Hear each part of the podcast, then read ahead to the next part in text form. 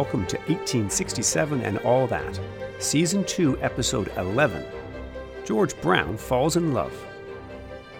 In the summer of 1862, George Brown, the proprietor of Canada's most successful newspaper, but also a man defeated and out of Parliament, who had spent much of the last year in a sickbed, decided to take a trip. He sailed from Quebec for Liverpool.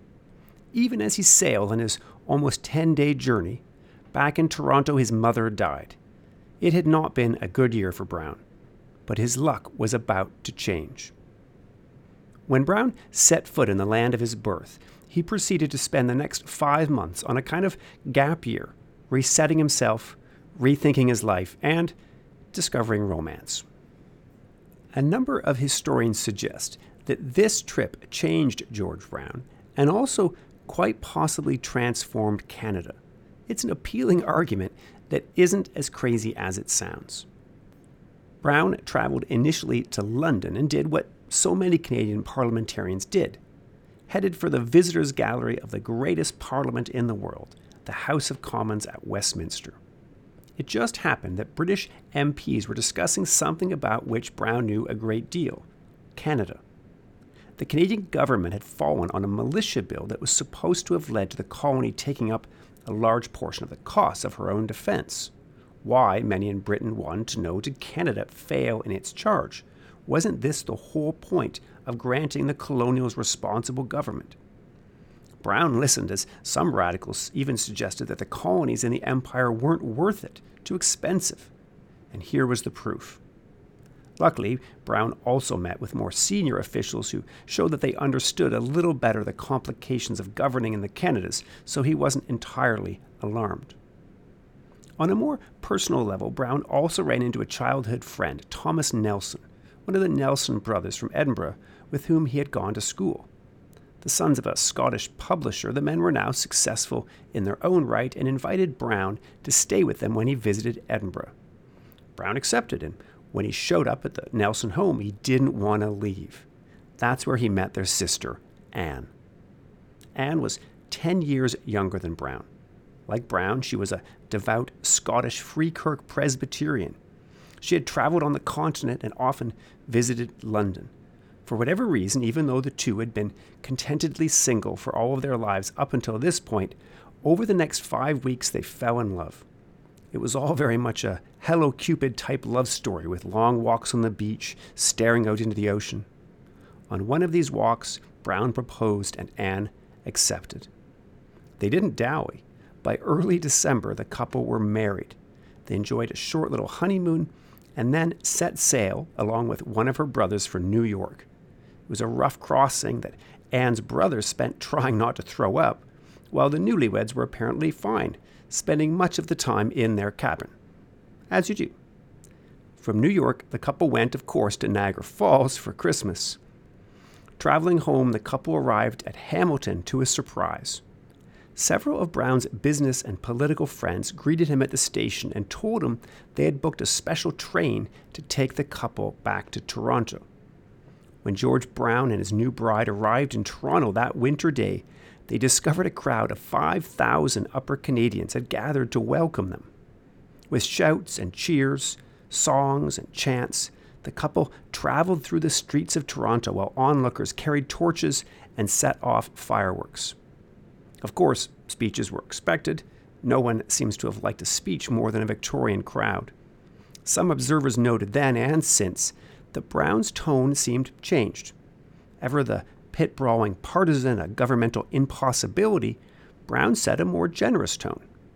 Addressing his welcoming crowd, he claimed that, quote, "After 6 months' visit to the noblest and best-governed land on earth, I feel more than ever the necessity for Upper Canadians of all shades of political opinion to unite heartily in advancing the great interests of our country, to forget the minor differences which have so long separated us."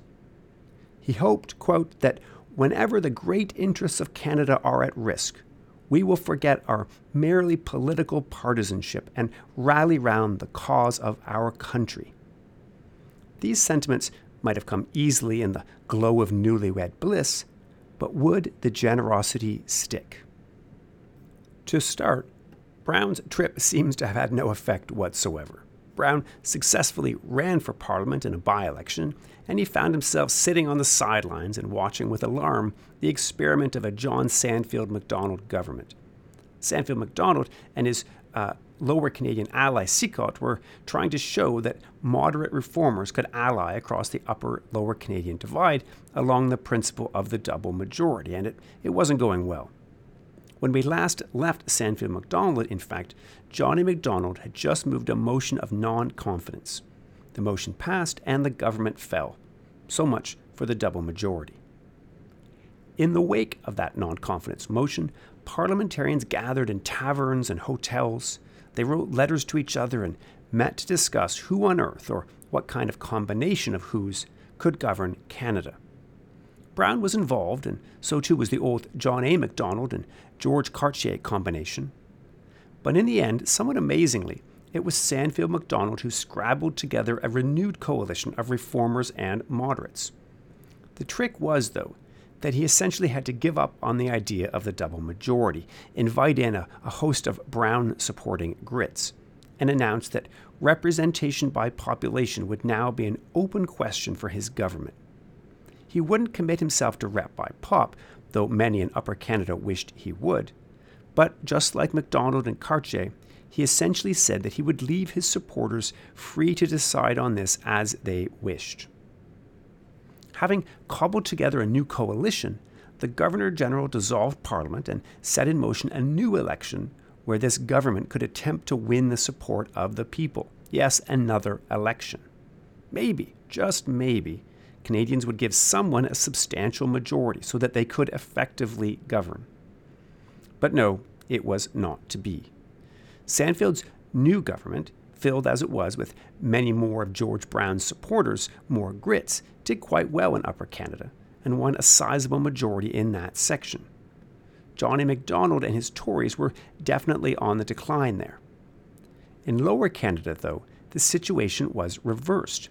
The old Bleu coalition began to reform around George-Étienne Cartier and move away from the government. In forming his government, Sandfield had been forced to get rid of Seacott and bring back in George Brown's sometime ally, Antoine Aimé Dorian. Dorian and Sandfield won a decent number of supporters, but nowhere near enough. So, when Parliament met again after the election in August of 1863, Sandfield MacDonald was in no way certain that his majority would hold. Repeatedly, opposition members announced their dislike of the government, criticizing its approach to the militia, to railway policy, to rep by pop, and other matters. Again and again, members proposed motions of non-confidence, and the government barely held on, hanging on to life by only 2 or 3 votes. They were literally one bad cold and a slip on the ice from the government falling. It didn't help that he kept bickering with George Brown over the famous editor's support or not of his ministry. So, at least in the short term, Brown didn't see much changed, but there was more to it than first appeared. Late in the session of 1863, Brown announced in the House that he planned to call for a special committee to investigate the constitutional question in the Canadas. Something had to be done. Surely all could see that. Upper Canada was shifting ever more in favor of representation by population, and even as it did so, Lower Canada resisted the move. No government could govern by a double majority. That little experiment had just failed, hoisted on the petard of separate school legislation that the Assembly had pushed onto Upper Canada against its wishes. So, what was possible? Did anyone have a solution? Brown wanted rep by pop, but he knew this wasn't going to happen right away, so he suggested that representatives from all persuasions, from across the many divides, needed to sit down in a room and come up with a solution. The session ended before a vote could be taken on the committee, but Brown had given notice. Even as Sandfield MacDonald clung on to power and Brown schemed for the future, momentous events were taking shape elsewhere. It was in 1863 that contemporaries first realized that the destructive chaos of the Civil War in the United States would almost certainly turn in favor of the Union. Two Northern victories that summer at Gettysburg and then also at Vicksburg showed for the first time that the South really could be beaten. By late in 1863, it seemed only a matter of time before the North would finally defeat the Confederacy. For Canadians, this meant a number of things. Personally, for George Brown, who was an ardent anti-slavery man and abolitionist, it was good news. The Premier, Sandfield MacDonald, also spent part of 1863 worrying about the fate of his brother-in-law, who was fighting on behalf of the South and was captured. All across British North America, such personal links bound Canadians to the Civil War. But there were also geopolitical dangers. Many in Canada fretted about what other ideas a victorious Northern Army could get into its head. It didn't help that there were rumored to be thousands of Confederate supporters across Canada. They gathered in taverns and schemed about how to attack the Union from its exposed northern border.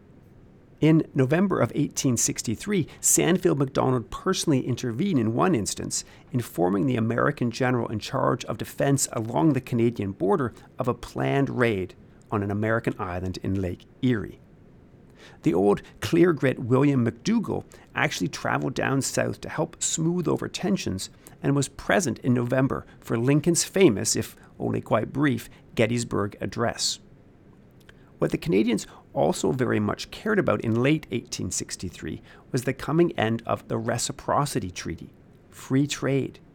The deal was set to end in 1865 unless renewed, and it wasn't looking as if the Americans wanted to renew the agreement. So there was, in other words, a good deal for the Canadian government to be thinking about through 1863 and into 1864. I should also briefly mention here, but I'll come back to it in future weeks when I turn to the maritime colonies, the plans for an intercolonial railway. The scheme hadn't gone away despite all the squabbles over financing. As it stood late in 1863 and early 1864, the Canadians were planning to cover the cost of a survey of the route, to be carried out by a man who has since become famous, Sanford Fleming. We'll come back to him. For the moment, railway policy, though, was mostly counted on the minus side of the government, as so many critics were angry at the high costs and corruption of such schemes. As parliamentarians returned to the still temporary capital of Quebec City in March of 1864, construction was moving ahead swiftly at Ottawa, but they hadn't moved yet. The best word to describe the situation was uncertain. Sandfield MacDonald and Dorian still ostensibly headed up a government, but a lost by-election since the government last met, plus more personal squabbling, meant that Sandfield MacDonald couldn't be sure he had the confidence of the Assembly. Even as Parliament met and hashed out its first few items of business, Sandfield MacDonald was desperately trying to widen his coalition. He put out feelings to Cartier to see if he would come in. Then he moved to old Etienne Pascal Taché. Remember him? He of the last cannon shot fired in British North America fame. He had semi-retired back in the mid-1850s, and here was Sandfield MacDonald unsuccessfully trying to draw him back into the thick of politics. Even as Sandfield MacDonald scrambled, Brown made his move to form a select committee on the Constitution. Plenty of big-name politicians criticized the whole idea, including Cartier and John A. Macdonald. Though interestingly, when Macdonald claimed that the whole idea of federalism was nonsensical, his old ally Cartier did call out that that wasn't his policy. So that was an interesting divide and a development to build on. The heated debate was temporarily postponed, but before Brown could resume it, Sandfield MacDonald surprised everyone by visiting the Governor-General and resigning. He couldn't get a majority to support him, so he decided to pack it in. Could anyone form a government? Of course, there was one man who was always near the top of the list of those who could create a government, John A. Macdonald. In fact, at the Charlottetown Conference later that year of 1864, John A. signed the guest book, and where it asked his profession, he decided to go for a bit of a double entendre, writing not lawyer or politician, but instead cabinet maker. The governor-general asked one and then another political leader if they could form a government. No one could until he turned to old Taché. Taché said yes, but only because he formed his government as a figurehead. He brought in John A. to lead the English section and Cartier as well. A few other former reformers joined in the hope of winning over some reform support. But really, this was another version of the liberal conservative government of old, of Cartier and Macdonald. The problem was, though, that they were unlikely to have more support in the current assembly than before. The new government met the House and essentially just tried to pass supply, that is, make sure that all of the money bills were passed so that the basic functions of government could continue without interruption. But the new administration knew that its days were numbered. As it was, the government didn't even last 2 months. It lasted just enough, though, to breathe life into George Brown's Constitutional Committee. For when the new government met in the Assembly, Brown's motion came back up for a vote. Against the wishes of both Cartier and Macdonald, it passed. Brown would get his Constitutional Committee. What's more, even though Macdonald and Cartier had voted against it, they were seconded to sit on the committee anyway. The committee had 20 members, though in the end a few skipped out, and it was 17 MPs who met through May and into June of 1864. It's a who's who of Canadian politics, with Brown, Dorian, Sandfield MacDonald, and Cartier, Macdonald, and Galt. All the names you've heard me discussing over the last few weeks. Brown invited them all into a room in the legislative buildings. Once they sat down at the conference table, George Brown stood up and quite conspicuously locked the door. Depositing the key into his pocket, he said, "Now, gentlemen, you must talk about this matter, as you cannot leave this room without coming to me." It was a brilliant move, and so too was the decision to keep the meetings secret. No secretary officially recorded minutes, nothing for anyone outside the room to call them on. Admittedly, not very transparent, but it allowed everyone to speak their minds and to test out ideas. Everything was on the table. The double majority, representation by population, dissolving the union completely, or federation, both of Canada itself and of a wider British North American union. What could be done to fix the dysfunctional Canadian family? The committee met 8 times before George Brown stood up in the Assembly on June 14th of 1864 to update the House on their progress. Brown announced that the committee had met and was reaching something of a consensus that a federal solution was the preferred option. Not everyone agreed. Most notably, both Macdonalds, John A. and Sandfield, disagreed. But the majority of those in the committee saw federalism as the solution to the Canadian dilemma. Who knows what might have come of that conclusion if events hadn't intervened? But they did. Later that same day, the latest non-confidence motion came to a vote, and the government lost. Here it was again, another failure, another government gone, 2 elections in the last 3 years, 4 different administrations. What could be done? This was George Brown's moment to shine. Remember all that talk about statesmanship and a newer, gentler, less partisan Brown? Well, some of that was just bollocks, but a glimmer showed up in June of 1864. With yet another government defeated and another election on the horizon, another election that would almost certainly lead to yet another stalemate, Brown acted.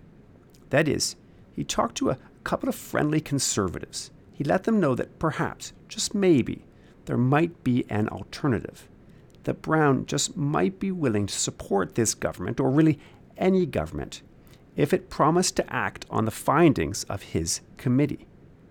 Remember, this is George Brown, who had always turned down any entreaties by John A. Macdonald. In fact, I haven't even mentioned here the ongoing personal dispute between them going back to the 1850s. There never seemed to have been a good time to bring it up, but they had been fighting each other back and forth over Brown's role on a government inquiry into penitentiaries. The whole thing had festered to the point that every once in a while, one or the other would bring back up the accusations in Parliament, and everyone would have to endure the mudslinging. The details don't especially matter here, except to say that the two men really disliked each other. Now, MacDonald himself was always willing to work with anyone. It was his political strength.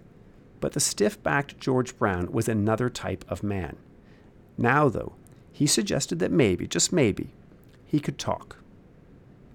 The Conservatives went to MacDonald and told him the big news. Later in the House, with the government seeking a bit more time to hatch another coalition, Brown and MacDonald met in the middle of the floor. Was it true? Would Brown receive MacDonald and his friend Alexander Galt? Yes, he would. They could see him at his hotel. And so it began. The two sides sparred back and forth. John A. had come around to the idea that he was going to have to change his position on federalism or risk being cast out into political oblivion. Brown wanted representation by population. This wasn't possible, at least not in the current system. So what about some kind of federal solution with rep by pop? That might work. Time intervened before any final deal could be made, and all three men headed to the House where John A. was set to ask for more time before the House would be dissolved. He had some big news to share. Up until this point, everything had been kept hushed up. Now, John A. stood and announced to the House that he and Galt were in negotiations to find a new coalition that could actually govern. Few would have kept any hope for this. Surely the government was just stalling for time. They would have thought this, until that is, MacDonald announced that the man they were in discussions with was none other than George Brown. Brown rose to admit that yes, this was true. Few would believe that he, George Brown, would give the government a new lease on life. But Brown said the situation this time was different. Quote, "When the repeated endeavors year after year to get a strong government formed have resulted in constant failure, and we now stand ranged Upper Canada and Lower Canada in such an attitude that no dissolution or dozen of dissolutions is likely to bring about a satisfactory change. I am bound to say that the honourable gentlemen opposite are approaching this question with candour and frankness worthy of men occupying their position, and I do hope that the honourable members will approach it with but one desire, to consider the interests of both sections of the province and to find a settlement of our difficulties." No sooner had he stopped speaking than a French Lower Canadian member rushed across the aisle to shake his hand.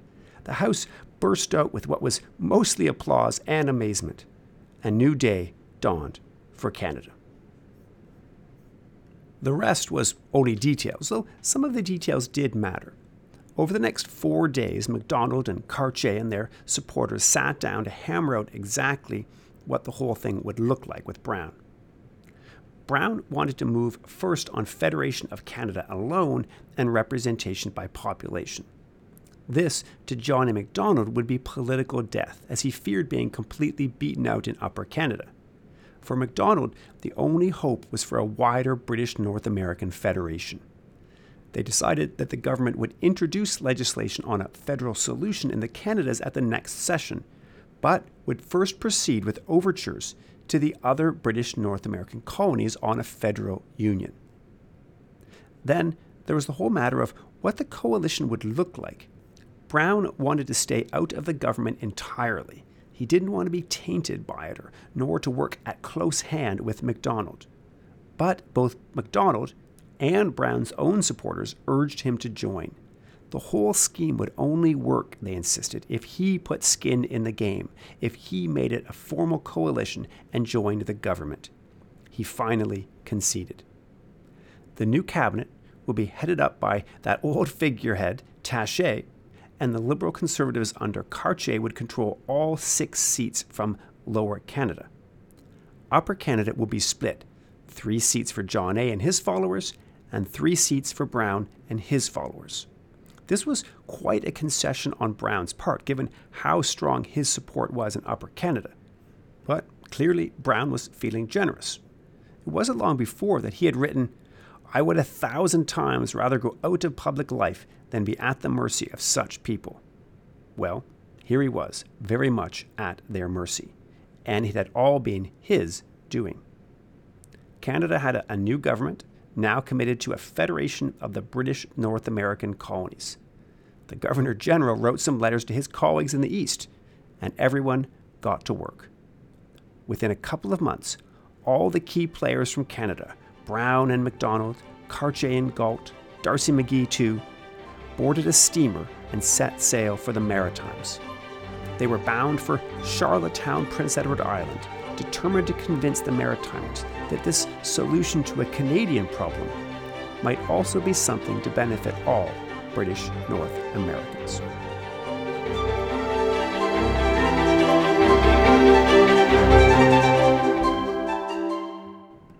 Thanks for listening to 1867 and All That.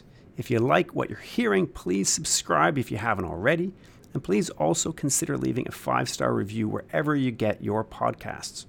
Better yet, head over to our Patreon page and sign up to be an official 1867 and All That patron. Next week, the podcast steps out of its parochial central Canadian focus and heads eastward. We need to catch up on the colonial history of the 4 maritime colonies, and we're going to start with Newfoundland. Spoiler alert, they don't decide to join Confederation, not until 1949.